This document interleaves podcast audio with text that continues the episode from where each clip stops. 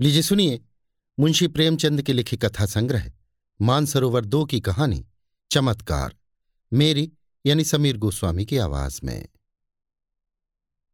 BA पास करने के बाद चंद्र प्रकाश को एक ट्यूशन करने के सिवा और कुछ न सूझा। उसकी माता पहले ही मर चुकी थी। इसी साल पिता का भी देहांत हो गया और प्रकाश जीवन के जो मधुर स्वप्न देखा करता था, वे सब धूल में मिल गए। पिता ऊँचे ओहदे पर थे।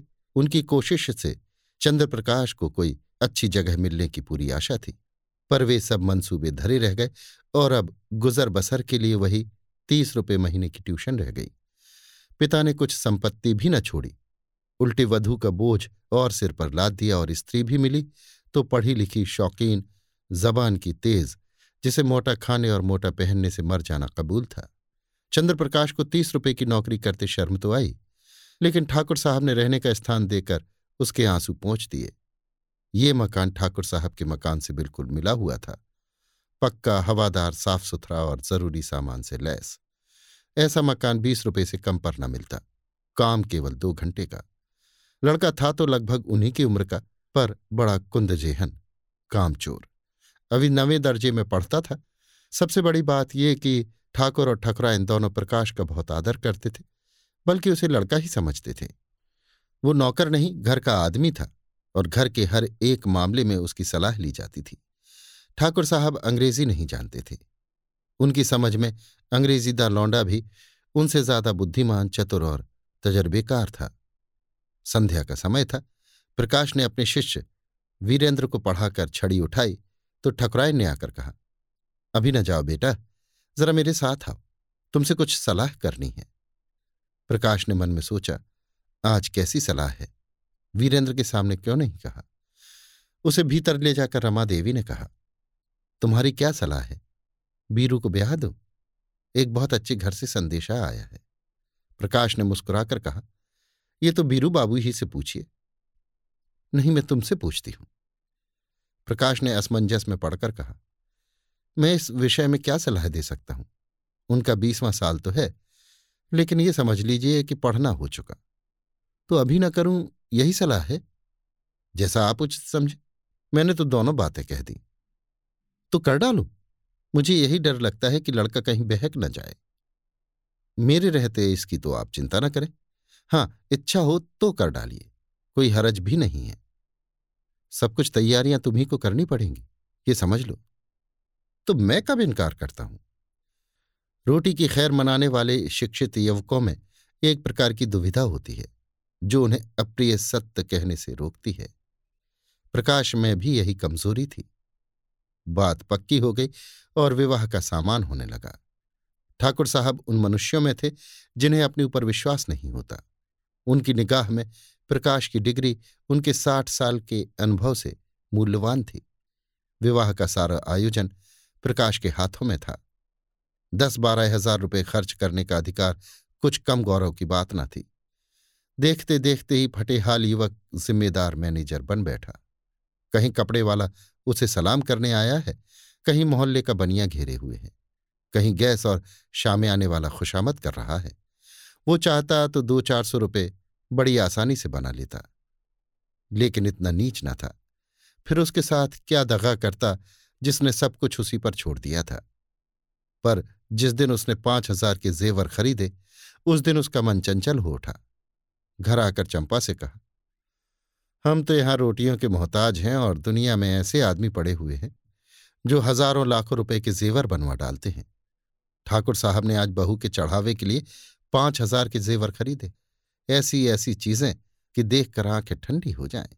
सच कहता हूँ, बाज चीज़ों पर तो आँख नहीं ठहरती थी। चंपा ईर्ष्याजनित विराग से बोली हमें क्या करना है? जिन्हें ईश्वर ने दिया है, वे पहने। यहाँ तो रोकर मरने ही के लिए पैदा हुए हैं। चंद्र प्रकाश इन्हीं लोगों की मौज है। न कमाना, न धमाना। बाप दादा छोड़ गए हैं, मज़े से खाते हैं और चैन करते हैं। इसी से कहता हूँ, ईश्वर बड़ा अन्यायी है। चंपा। अपना अपना पुरुषार्थ है, ईश्वर का क्या दोष? तुम्हारे बाप दादा छोड़ गए होते तो तुम भी मौज करते। यहाँ तो रोटियाँ चलना मुश्किल है। गहने कपड़े को कौन रोए? और न इस ज़िंदगी में कोई ऐसी आशा ही है?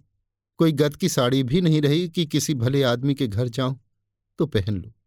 मैं तो इसी सोच में हूँ कि ठकुराइन के यहाँ ब्याह में कैसे जाऊँगी। सोचती हूँ बीमार पड़ जाती तो जान बचती। ये कहते कहते उसकी आँखें भर आईं। प्रकाश ने तसल्ली दी। साड़ी तुम्हारे लिए लाऊं? अब क्या इतना भी ना कर सकूँगा? मुसीबत के ये दिन क्या सदा बने रहेंगे? ज़िंदा रहा तो एक दिन तुम सिर से पाँव तक जेवरों से लदी रहोगी। चंपा मुस्कुराकर बोली, चलो, ऐसी मन की मिठाई मैंने ही खाती निबाह होता जाए, यही बहुत है, गहनों की साध नहीं है। प्रकाश ने चंपा की बातें सुनकर लज्जा और दुख से सिर झुका लिया। चंपा उसे इतना पुरुषार्थहीन समझती है? रात को दोनों भोजन करके लेटे तो प्रकाश ने फिर गहनों की बात छेड़ी। गहने उसकी आँखों में बसे हुए थे। इस शहर में ऐसे बढ़िया गहने बनते हैं। मुझे इसकी आशा न थी। चंपा ने कहा, कोई और बात करो। गहनों की बात सुनकर जी जलता है। वैसी चीज़ें तुम पहनो तो रानी मालूम होने लगो। गहनों से क्या सुंदरता बढ़ जाती है? तो ऐसी बहुत सी औरतें देखी हैं, जो गहने पहनकर भद्दी दिखने लगती हैं। ठाकुर साहब भी मतलब के यार हैं। ये ना हुआ कि कहते इसमें से कोई चीज़ चंपा के लिए भी लेते जाओ। तुम भी कैसी बच्चों की सी बातें करते हो। इसमें बचपने की क्या बात है? कोई उदार आदमी कभी इतनी कृपणता ना करता। मैंने तो कोई ऐसा उदार आदमी नहीं देखा जो अपनी बहू के गहने किसी गैर को दे दे। मैं गैर नहीं हूँ। हम दोनों एक ही मकान में रहते हैं। मैं उनके लड़के को पढ़ाता हूँ और शादी का सारा इंतज़ाम कर रहा हूँ। अगर सौ दो सौ की कोई चीज़ दे देते तो वो निष्फल न जाती। मगर धनवानों का हृदय धन के भार से दबकर सिकुड़ जाता है। उनमें उदारता के लिए स्थान ही नहीं रहता। रात के बारह बज गए हैं, फिर भी प्रकाश को नींद नहीं आती। बार बार वही चमकीले गहने आँखों के सामने आ जाते हैं। कुछ बादल हो आए हैं और बार बार बिजली चमक उठती है। सहसा प्रकाश चारपाई से उठ खड़ा हुआ। उसे चंपा का आभूषणहीन अंग देखकर दया आई। यही तो खाने पहनने की उम्र है और इसी उम्र में इस बेचारी को हर एक चीज़ के लिए तरसना पड़ रहा है। वो दबे पाँव कमरे से बाहर निकलकर छत पर आया। ठाकुर साहब की छत इस छत से मिली हुई थी। बीच में एक पाँच फीट ऊँची दीवार थी। वो दीवार पर चढ़कर ठाकुर साहब की छत पर आहिस्ता से उतर गया। घर में बिल्कुल सन्नाटा था। उसने सोचा, पहले जीने से उतरकर ठाकुर साहब के कमरे में चलूँ। अगर वो जाग गए तो ज़ोर से हंसूँगा और कहूँगा, कैसा चरका दिया। या कह दूँगा, मेरे घर की छत से कोई आदमी इधर आता दिखाई दिया। इसलिए मैं भी उसके पीछे पीछे आया कि देखूँ कि क्या करता है। अगर संदूक की कुंजी मिल गई तो फिर फतह है। किसी को मुझ पर संदेह ही न होगा। सब लोग नौकरों पर संदेह करेंगे। मैं भी कहूँगा, साहब, नौकरों की हरकत है, इन्हें छोड़कर और कौन ले जा सकता है? मैं बेदाग बच जाऊँगा, शादी के बाद कोई दूसरा घर लूँगा, फिर धीरे धीरे एक एक चीज़ चंपा को दूँगा, जिससे उसे कोई संदेह न हो। फिर भी वो जीने से उतरने लगा तो उसकी छाती धड़क रही थी। धूप निकल आई थी। प्रकाश अभी सो रहा था कि चंपा ने उसे जगाकर कहा, बड़ा गजब हो गया रात को ठाकुर साहब के घर में चोरी हो गई। चोर गहने की संदूकची उठा ले गया। प्रकाश ने पड़े पड़े पूछा, किसी ने पकड़ा नहीं चोर को? किसी को खबर भी हो। वो संदूकची ले गया जिसमें ब्याह के गहने रखे थे। न जाने कैसे कुंजी उड़ा ली और न जाने कैसे उसे मालूम हुआ कि इस संदूक में संदूकची रखी है। नौकरों की कार्रवाई होगी। बाहरी चोर का ये काम नहीं है। नौकर तो उनके तीनों पुराने हैं। नियत बदलते क्या देर लगती है? आज मौका देखा, उठा ले गए। तुम जाकर जरा उन लोगों को तसल्ली तो दो। ठकुराइन बेचारी रो रही थी। तुम्हारा नाम ले लेकर कहती थी कि बेचारा महीनों इन गहनों के लिए दौड़ा। एक एक चीज़ अपने सामने जचवाई और चोर दाढ़ीजारों ने उसकी सारी मेहनत पर पानी फेर दिया। प्रकाश चटपट उठ बैठा और घबराता हुआ सा जाकर ठकुराइन से बोला, ये तो बड़ा अनर्थ हो गया माता जी मुझसे तो अभी अभी चंपा ने कहा। ठाकुर साहब सिर पर हाथ रखे बैठे थे। बोले कहीं सेंध नहीं, कोई ताला नहीं टूटा, किसी दरवाजे की चूड़ नहीं उतरी। समझ में नहीं आता चोर आया किधर से? ठकुराय ने रोकर कहा, मैं तो लुट गई भैया, ब्याह सिर पर खड़ा है। कैसे क्या होगा भगवान? तुमने दौड़ धूप की थी, तब कहीं जाके चीज़ें आई थी। न जाने किस मनहूस शायद से लग्न आई थी। प्रकाश ने ठाकुर साहब के कान में कहा, मुझे तो किसी नौकर की शरारत मालूम होती है। ठकुराय ने विरोध किया अरे नहीं भैया, नौकरों में ऐसा कोई नहीं। दस दस हज़ार रुपये यों ही ऊपर रखे रहते थे, कभी एक पाई भी नहीं गई। ठाकुर साहब ने नाक से कोड़कर कहा, तुम क्या जानो, आदमी का मन कितना जल्द बदल जाया करता है। जिसने अब तक चोरी नहीं की, वो कभी चोरी ना करेगा, ये कोई नहीं कह सकता। मैं पुलिस में रिपोर्ट करूँगा और एक एक नौकर की तलाशी करवाऊँगा। कहीं माल उड़ा दिया होगा। जब पुलिस के जूते पड़ेंगे तो आप ही कबूलेंगे। प्रकाश ने पुलिस का घर में आना खतरनाक समझा। कहीं उन्हीं के घर में तलाशी ले तो अनर्थ ही हो जाए, बोले। पुलिस में रिपोर्ट करना और तहकीकात कराना व्यर्थ है। पुलिस माल तो न बरामद कर सकेगी। हाँ नौकरों को मारपीट भले ही लेगी। कुछ नज़र भी उसे चाहिए, नहीं तो कोई दूसरा ही स्वांग खड़ा कर देगी। मेरी तो सलाह है कि एक एक नौकर को एकांत में बुलाकर पूछा जाए। ठाकुर साहब ने मुँह बनाकर कहा, तुम भी क्या बच्चों की सी बातें करते हो प्रकाश बाबू? भला चोरी करने वाला अपने आप कबूलेगा तुम मारपीट भी तो नहीं करते। हाँ पुलिस में रिपोर्ट करना मुझे भी फजूल मालूम होता है। माल बरामद होने से रहा, उल्टे महीनों की परेशानी हो जाएगी। प्रकाश, लेकिन कुछ ना कुछ तो करना ही पड़ेगा। ठाकुर, कोई लाभ नहीं। हाँ अगर कोई खुफिया पुलिस हो, जो चुपके चुपके पता लगावे तो अलबत्ता माल निकल आए। लेकिन यहाँ ऐसी पुलिस कहाँ? तकदीर ठोक कर बैठे रहो और क्या? प्रकाश। आप बैठिए, लेकिन मैं बैठने वाला नहीं। मैं इन्हीं नौकरों के सामने चोर का नाम निकलवाऊँगा। ठाकुरायन, नौकरों पर मुझे पूरा विश्वास है। किसी का नाम निकल भी आए तो मुझे संदेह ही रहेगा। किसी बाहर के आदमी का काम है। चाहे जिधर से आया हो, पर चोर आया बाहर से। तुम्हारे कोठे से भी तो आ सकता है। ठाकुर, हाँ, जरा अपने कोठे पर तो देखो, शायद कुछ निशान मिले। कल दरवाज़ा तो खुला नहीं रह गया। प्रकाश का दिल धड़कने लगा। बोला, मैं तो दस बजे द्वार बंद कर लेता हूँ। हाँ, कोई पहले से मौका पाकर कोठे पर चला गया हो और वहाँ छिपा बैठा रहा हो। तो बात दूसरी है। तीनों आदमी छत पर गए तो बीच की मुंडेर पर किसी के पाँव की रगड़ के निशान दिखाई दिए। जहाँ पर प्रकाश का पाँव पड़ा था, वहाँ का चूना लग जाने के कारण छत पर पाँव का निशान पड़ गया था। प्रकाश की छत पर जाकर मुंडेर की दूसरी तरफ़ देखा तो वैसे ही निशान वहाँ भी दिखाई दिए। ठाकुर साहब सिर झुकाए खड़े थे। संकोच के मारे कुछ कह न सकते थे। प्रकाश ने उनके मन की बात खोल दी। इससे तो स्पष्ट होता है कि चोर मेरे ही घर से आया। अब तो कोई संदेह ही नहीं रहा। ठाकुर साहब ने कहा, हाँ, मैं भी यही समझता हूँ। लेकिन इतना पता लग जाने से ही क्या हुआ? माल तो जाना था सु गया अब चलो आराम से बैठे। आज रुपए की कोई फ़िक्र करनी होगी। प्रकाश, मैं आज ही वो घर छोड़ दूँगा। ठाकुर क्यों? इसमें तुम्हारा कोई दोष नहीं। प्रकाश, आप कहें, लेकिन मैं समझता हूँ, मेरे सिर बड़ा भारी अपराध लग गया। मेरा दरवाज़ा नौ दस बजे तक खुला ही रहता है। चोर ने रास्ता देख लिया। संभव है दो चार दिन में फिर आ घुसे। घर में अकेली एक औरत सारे घर की निगरानी नहीं कर सकती। इधर वो तो रसोई में बैठी है। उधर कोई आदमी चुपके से ऊपर चढ़ जाए तो जरा भी आहट नहीं मिल सकती। मैं घूम घाम कर कभी नौ बजे आया, कभी दस बजे। और शादी के दिनों में तो देर होती ही रहेगी। उधर का रास्ता बंद हो जाना चाहिए। मैं तो समझता हूँ, इस चोरी की सारी ज़िम्मेदारी मेरे सिर है। ठाकुराइन डरी। तुम चले जाओगे भैया, तब तो घर और फाड़ खाएगा। प्रकाश, कुछ भी हो माता जी मुझे बहुत जल्द घर छोड़ना ही पड़ेगा। मेरी गफलत से चोरी हुई, उसका मुझे प्रायश्चित करना ही पड़ेगा। प्रकाश चला गया तो ठाकुर ने स्त्री से कहा, बड़ा लायक आदमी है। ठकुराइन क्या बात है चोर उधर से आया, यही बात उसे लग गई। कहीं ये चोर को पकड़ पावे तो कच्चा खा जाए। मार ही डाले। देख लेना, कभी न कभी माल बरामद करेगा। अब इस घर में कदापि न रहेगा, कितना ही समझाओ किराए के बीस रुपए और दे दूँगा। हम किराया क्यों दे? वो आप ही घर छोड़ रहे हैं। हम तो कुछ कहते नहीं। किराया तो देना ही पड़ेगा।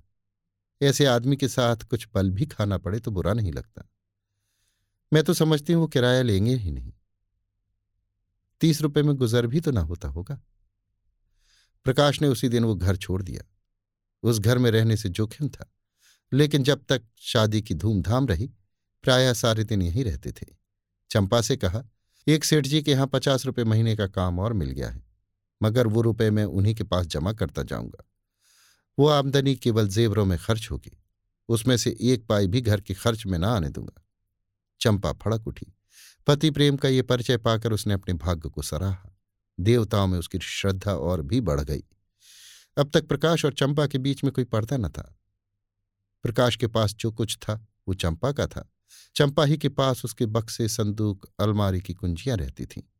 मगर अब प्रकाश का एक संदूक हमेशा बंद रहता। उसकी कुंजी कहाँ है, इसका चंपा को पता नहीं। वो पूछती है, इस संदूक में क्या है? तो वो कह देते हैं कुछ नहीं पुरानी किताबें मारी मारी फिरती थी, उठा के संदूक में बंद कर दी हैं। चंपा को संदेह का कोई कारण न था। एक दिन चंपा पति को पान देने गई तो देखा, वो संदूक को खोले हुए देख रहे हैं। उसे देखते ही उन्होंने संदूक जल्दी से बंद कर दिया। उनका चेहरा जैसे फक हो गया। संदेह का अंकुर जमा, मगर पानी न पाकर सूख गया। चंपा किसी ऐसे कारण की कल्पना ही न कर सकी, जिससे संदेह को आश्रय मिलता। लेकिन पाँच हज़ार की संपत्ति को इस तरह छोड़ देना कि उसका ध्यान ही ना आवे। प्रकाश के लिए असंभव था। वो कहीं बाहर से आता तो एक बार संदूक अवश्य खोलता। एक दिन पड़ोस में चोरी हो गई। उस दिन से प्रकाश अपने कमरे ही में सोने लगा। अषाढ़ के दिन थे। उमस के मारे दम घुटता था। ऊपर एक साफ़ सुथरा बरामदा था, जो बरसात में सोने के लिए ही शायद बनाया गया था। चंपा ने कई बार ऊपर सोने के लिए कहा, पर प्रकाश ने ना माना। अकेला घर कैसे छोड़ दे? चंपा ने कहा, चोरी ऐसो के यहाँ नहीं होती। चोर घर में कुछ देखकर ही जान खतरे में डालता है। यहाँ क्या रखा है? प्रकाश ने क्रुद्ध होकर कहा, कुछ नहीं है, बर्तन भाड़ी तो है गरीब के लिए अपनी हांडी ही बहुत है। एक दिन चंपा ने कमरे में झाड़ू लगाई तो संदूक को खिसकाकर दूसरी तरफ़ रख दिया। प्रकाश ने संदूक का स्थान बदला हुआ पाया तो सशंक होकर पूछा, संदूक तुमने हटाया? ये पूछने की कोई बात न थी। झाड़ू लगाते वक्त प्रायः चीज़ें इधर उधर खिसक ही जाती हैं। बोली, मैं क्यों हटाने लगी? फिर किसने हटाया? मैं नहीं जानती। घर में तुम रहती हो, जानेगा कौन? अच्छा अगर मैंने ही हटा दिया तो इसमें पूछने की क्या बात है? कुछ नहीं, यूँ ही पूछता था। मगर जब तक संदूक खोलकर सब चीज़ें न देख ले, प्रकाश को चैन कहा। चंपा ज्यों ही भोजन पकाने गई, उसने संदूक खोला और आभूषणों को देखने लगा। आज चंपा ने पकौड़ियाँ बनाई थी। पकौड़ियाँ गरम गरम ही मज़ा देती हैं। प्रकाश को पकौड़ियाँ पसंद भी थी। उसने थोड़ी सी पकौड़ियाँ एक तश्तरी में रखी और प्रकाश को देने गई। प्रकाश ने उसको देखते ही संदूक धमाके से बंद कर दिया और ताला लगाकर उसे बहलाने के इरादे से बोला, तश्तरी में क्या लाई अच्छा पकौड़ियाँ हैं। आज चंपा को संदेह हो गया। संदूक में क्या है ये देखने की उत्सुकता हुई। प्रकाश उसकी कुंजी कहीं छिपाकर रखता था। चंपा किसी तरह वो कुंजी उड़ा देने की चाल सोचने लगी। एक दिन एक बिसाती कुंजियों का गुच्छा बेचने आ निकला। चंपा ने उस ताले की कुंजी ले ली और संदूक खोल डाली। अरे, ये तो आभूषण है। उसने एक एक आभूषण को निकाल कर देखा। ये गहने कहाँ से आए? मुझसे कभी इनकी चर्चा नहीं की। सहसा उसके मन में भाव उठा। कहीं ये ठाकुर साहब के गहने तो नहीं? चीज़ें वही थीं जिनका वो बखान करते रहते थे। उसे अब कोई संदेह न रहा। लेकिन इतना घोर पतन लज्जा और खेद से उसका सिर झुक गया। उसने तुरंत संदूक बंद कर दिया और चारपाई पर लेटकर सोचने लगी, इनकी इतनी हिम्मत पड़ी कैसे? ये दुर्भावना इनके मन में आई ही क्यों? मैंने तो कभी आभूषणों के लिए आग्रह नहीं किया। अगर आग्रह भी करती तो क्या उसका आशय ये होता कि वो चोरी करके लावे? चोरी आभूषणों के लिए? इनका मन क्यों इतना दुर्बल हो गया? उसके जी में आया, इन गहनों को उठा ले और ठकरा इनके चरणों पर डाल दे। उनसे कहे, ये मत पूछिए, ये गहने मेरे पास कैसे आए? आपकी चीज़ आपके पास आ गई, इसी से संतोष कर लीजिए। लेकिन परिणाम कितना भयंकर होगा। उस दिन से चंपा कुछ उदास रहने लगी। प्रकाश से उसे वो प्रेम न रहा, न वो सम्मान भाव। बात बात पर तकरार होती। अभाव में जो परस्पर सद्भाव था, वो गायब हो गया। तब एक दूसरे से दिल की बात कहता था। भविष्य के मंसूबे बांधे जाते थे। आपस में सहानुभूति थी। अब दोनों ही दिलगीर रहते। कई कई दिनों तक आपस में एक बात भी न होती। कई महीने गुजर गए। शहर के एक बैंक में असिस्टेंट मैनेजर की जगह खाली हुई।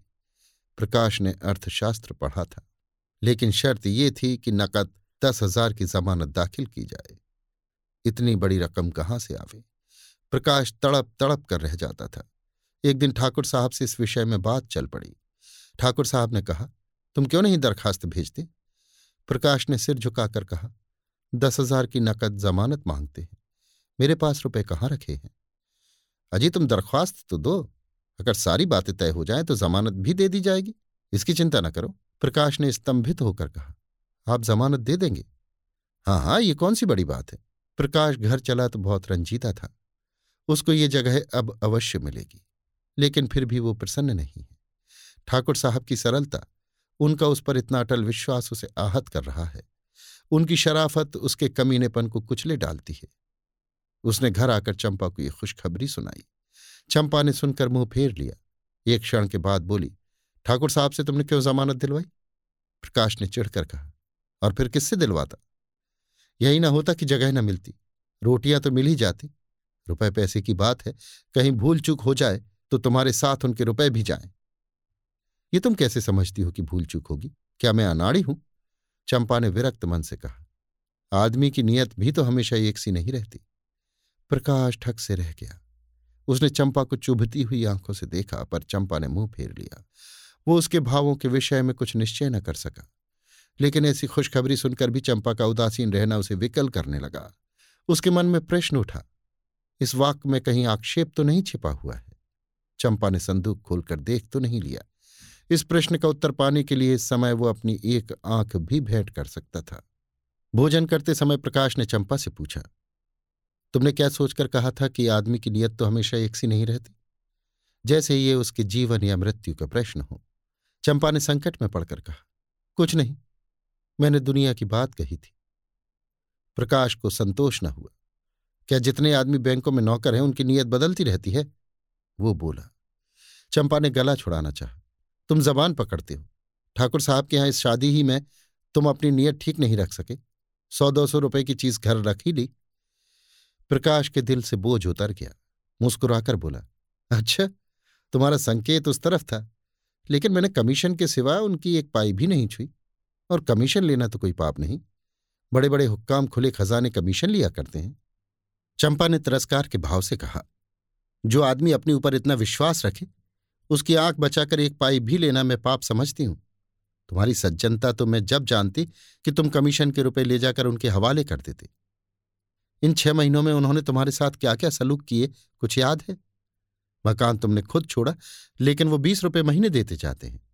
इलाके से कोई सौगात आती है तो तुम्हारे यहाँ ज़रूर भेजते हैं।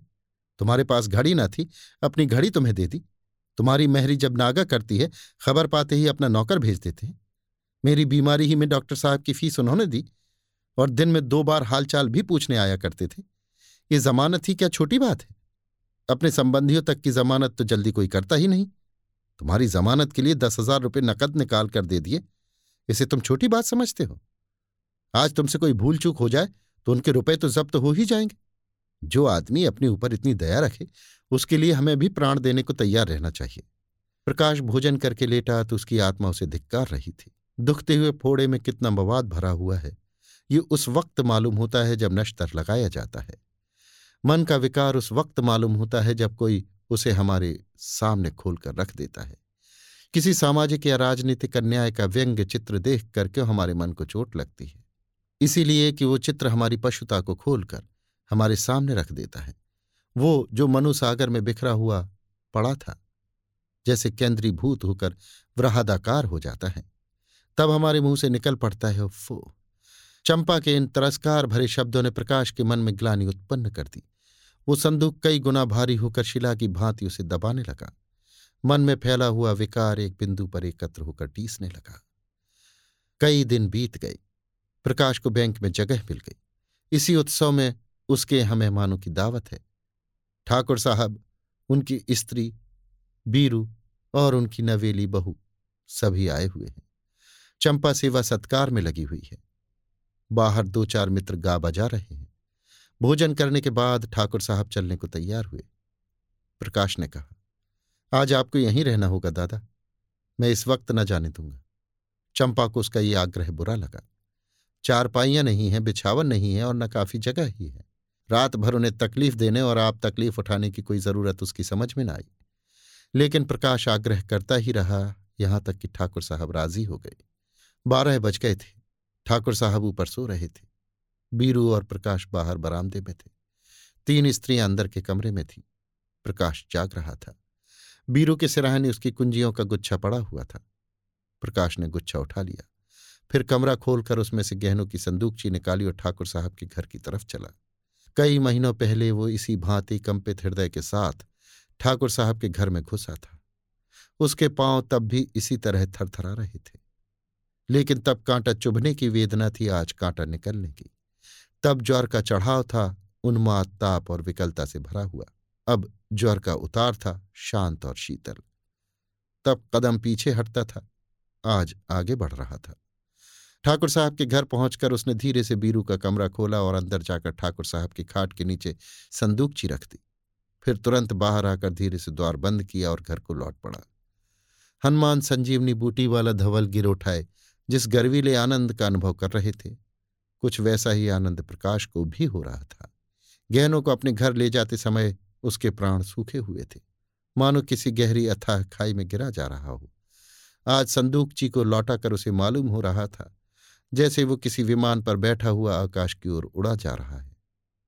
ऊपर ऊपर, और ऊपर। वो घर पहुँचा तो बीरू सोया हुआ था। कुंजी उसके सिराहने रख दी। ठाकुर साहब प्रातःकाल चले गए प्रकाश संध्या समय पढ़ाने जाया करता था। आज वो अधीर होकर तीसरे ही पहर जा पहुँचा। देखना चाहता था, वहाँ आज क्या गुल खिल रहे हैं। वीरेंद्र ने उसे देखते ही खुश होकर कहा, बापूजी, कल आपके यहाँ दावत की बड़ी मुबारक थी। जो गहने चोरी गए थे, सब मिल गए। ठाकुर साहब भी आ गए और बोले, बड़ी मुबारक दावत थी तुम्हारी। पूरा संदूक का संदूक मिल गया। एक चीज़ भी नहीं छुई। जैसे केवल रखने ही के लिए ले गया हो। प्रकाश को इन बातों पर कैसे विश्वास आए? जब तक वो अपनी आँखों से संदूक न देख ले। कहीं ऐसा भी हो सकता है कि चोरी गया हुआ माल छह महीने के बाद मिल जाए और ज्यों का त्यों। संदूक देखकर उसने गंभीर भाव से कहा, बड़े आश्चर्य की बात है। मेरी बुद्धि तो कुछ काम नहीं करती। ठाकुर, किसी की बुद्धि काम नहीं करती भाई। तुम्हारी ही क्यों? बीरू की माँ कहती है, कोई देवी घटना है। आज मुझे भी देवताओं में श्रद्धा हो गई। प्रकाश, अगर आँखों देखी बात ना होती तो मुझे तो कभी विश्वास ही ना आता। ठाकुर, आज इसी खुशी में हमारे यहाँ दावत होगी प्रकाश, आपने कोई अनुष्ठान तो नहीं कराया था? ठाकुर, अनुष्ठान तो बीसों ही कराए। प्रकाश, बस तो ये अनुष्ठान ही की करामात है। घर लौटकर प्रकाश ने चंपा को यह खबर सुनाई तो वो दौड़कर उसके गले से चिपट गई। और ना जाने क्यों? रोने लगी। जैसे उसका बिछड़ा हुआ पति बहुत दिनों के बाद घर आया हो। प्रकाश ने कहा, आज उनके यहाँ हमारी दावत है। मैं कल एक हज़ार कंगलों को भोजन कराऊँगी। तुम तो सैकड़ों का खर्च बतला रही मुझे इतना आनंद हो रहा है कि लाखों खर्च करने पर भी अरमान पूरा ना होगा। प्रकाश की आँखों से भी आँसू निकल आए। अभी आप सुन रहे थे मुंशी प्रेमचंद के लिखे कथा संग्रह, मानसरोवर दो की कहानी, चमत्कार, मेरी यानी समीर गोस्वामी की आवाज़ में।